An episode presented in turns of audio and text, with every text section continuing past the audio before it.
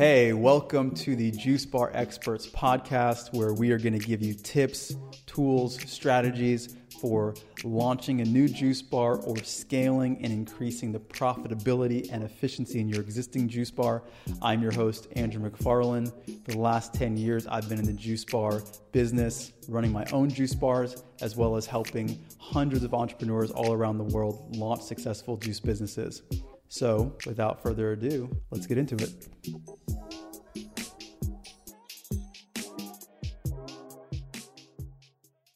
Hey guys, welcome to this episode. Hope you are feeling amazing. Hope you're happy. Hope you're healthy. And today we're talking about the biggest vulnerabilities that franchise juice bar brands actually have. Now, if you're listening to this episode, maybe you're in a place where you are considering to either start your own concept or do you buy into an existing franchise business and uh, take that route? And so, what I want to talk about is something that you may not have considered and what we've learned from just observing a lot of the franchise businesses as well as having other uh, individuals who are inside of franchises uh, who have reached out to us for support, noticing what the biggest vulnerabilities in this modern juice bar era are, because I want to make a distinction at first, and it is that there was and is and what I would consider an old paradigm of juice bars that exist, and the customer psychology and the demographic and the things that they value are very different than what is taking place and the juice bar franchises that are emerging in this new paradigm. And so the first thing that I want to do is make that distinction because it's going to really um, color the thing that I want to really point at and emphasize in this episode, which is the major vulnerability of these new uh, paradigm and new age uh, sort of juice bar franchise businesses. And so, what is the distinction? In the old paradigm, we are very used to companies like your Tropical Smoothie or your Smoothie King that, in a lot of ways, aren't really focused on a very um, mature or evolved, health conscious demographic. And this is, you know, case in point, if you look at the kinds of ingredients that they're serving and the motivations behind most of their customers, it is very different than the new paradigm juice bar. And so for them, most of the time, and I know this from personal experience, for me, you know, I'd been going to places like Jamba Juice and Robeks since I was a kid. And I really only went there because I wanted a smoothie that tasted good and that was cold on a hot day. I wasn't going there because I had any intentions to better uh, elements of my health. And so that is the old paradigm, and those companies exist. They'll always, in my perspective, for, to a certain degree, have a place in the market. Their place in the market may and is very likely to shrink as consumers become more aware of the importance of their health. But it's a different client base and it's a different kind of business. Not right or wrong, but uh, just different. And so, if that is the kind of business you're considering, um, understand that that's what you're getting into. And it, those companies still have uh, vulnerabilities, but not as much as the new paradigm juice bars. And, and the new paradigm are the customers who are focused on the specifics of the ingredients inside of the drinks. They are going there because they are quality focused. They want to make sure that they can consume products that are actually going to be healthy for them, support them with maybe even chronic health issues that they have.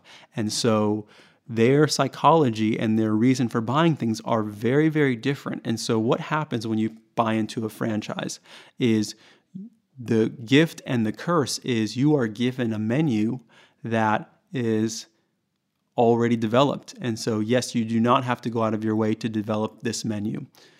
So, that helps you to a certain degree, but it also becomes your curse or your downfall because things in this industry are becoming more dynamic. Because when you have a collective of customers who are really focused on quality and they want to experience ingredients that are trending. We, at this present moment, depending on when you're listening to this, you know, we've gone through this very big celery juice trend and we're still inside of it because people have learned that celery juice is really, really great for the, their digestion.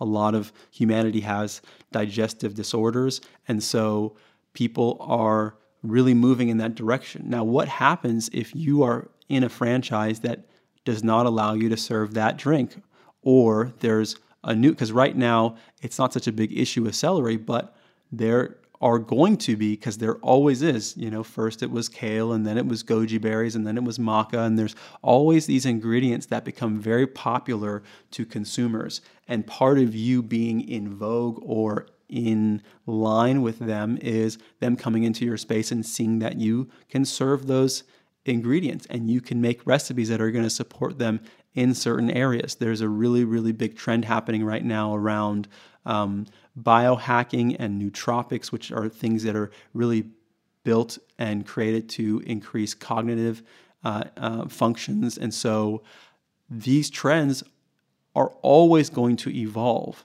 Now, if you are in a franchise with a set menu, your capacity to evolve with these trends is going to be at least compromised, if not completely stifled, because you do not have control over what you serve your customers.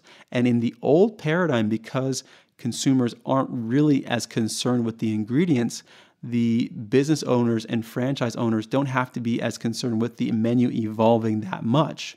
Whereas in the new paradigm, it is almost everything. The other element to this is that when certain ingredients start trending, the prices of these ingredients are going to fluctuate heavily. They can get very expensive. There was a time where um, there was a maca shortage, and this ingredient doubled, tripled in price. Right now, same thing's happening with celery. And so, if you have another corporate entity that is dictating how much you can charge your consumers or what ratios and, and, and recipes you're using, then guess what? You're really vulnerable. You're very, very vulnerable in this new paradigm because you do not have the what I feel is the greatest asset to a small business, and that is agility and flexibility and versatility. These are all things that you will leverage to make sure you are supporting your customer base. And depending on where you're located, your customers are going to have certain needs and desires. You can be next to a CrossFit gym and you might find that, okay, because of that, we need to offer more protein smoothies or smoothies for recovery, right? There are things that you will need to do to respond and that is one of the great assets of having a retail space. It's different because we've, you know, there's many juice models, and some juice models might be um, delivery uh, or direct to consumer through mail or however it is. People are supporting people via cleanses. But being able to, in any business, interface with your customers in a way that allows you to give and receive direct feedback is going to be your greatest asset in your evolution because no matter what, nobody gets it 100% right on their first try. But the question is can you change, can you adapt, and eventually over time become a crystallized business that works better for your customers? And when you're in a franchise, that becomes nearly impossible the other thing that I want to mention, which is kind of a side note, but definitely related to this, a big vulnerability that franchises have and franchise uh, franchisees is the fact that a lot of times these contracts force the franchise owners to purchase ingredients from a quote unquote approved vendors. So these are vendors that the franchise has said, okay, you can buy from them and you can't buy from everyone else if they're not on this list. Now, obviously, the franchise uh, corporate entity has to do this to, or they choose to do this, I should say, to maintain quality control. They may also, and I don't know this to be true, but sometimes in business, people have relationships where they might be getting kickbacks from these vendors because of all the, the volume that they're bringing these vendors. I don't know, but there are many motivations behind it. But as far as you, as potentially being a franchise uh, licensee or franchisee, you not having the ability to choose the vendors that you desire becomes a huge downside for you. I remember I was speaking to a client that we're working with right now, and they were talking about just vendors as a whole. And they said, okay, now that we have these set, set vendors, do we need to look for new vendors? And I said, that is a full time job.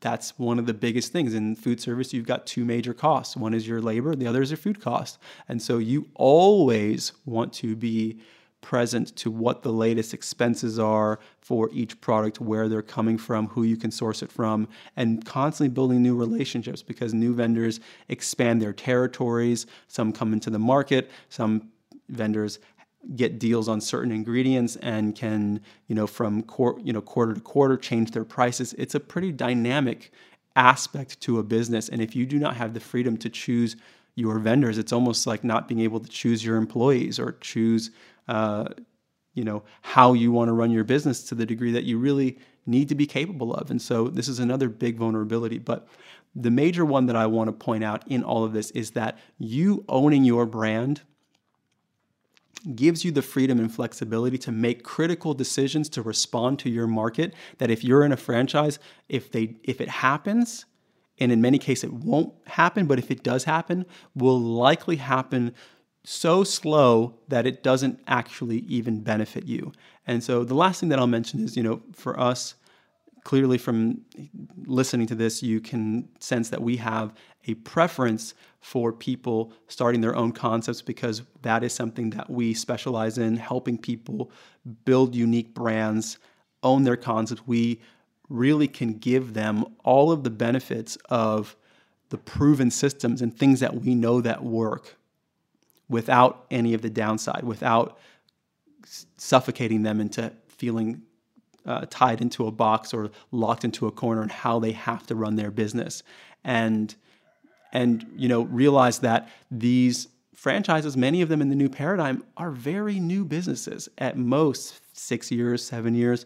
And from our experience, we've been doing this for over a decade and know that no business is perfect and people sometimes have the misconception that just because somebody is franchising their business that they've perfected the model. They know exactly how everything should run. Their menu is perfect. Everything is perfect and that is just not the case.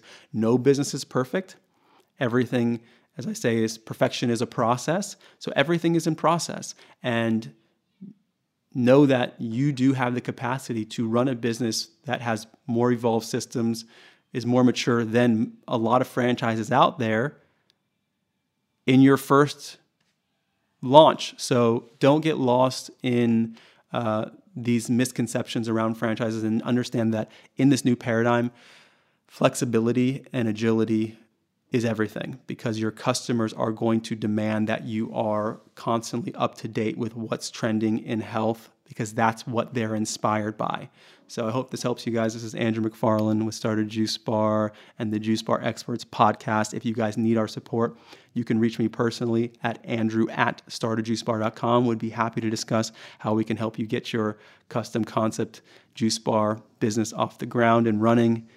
And hope you guys are having um, an amazing time. And I'll see you guys and talk to you guys at the next episode.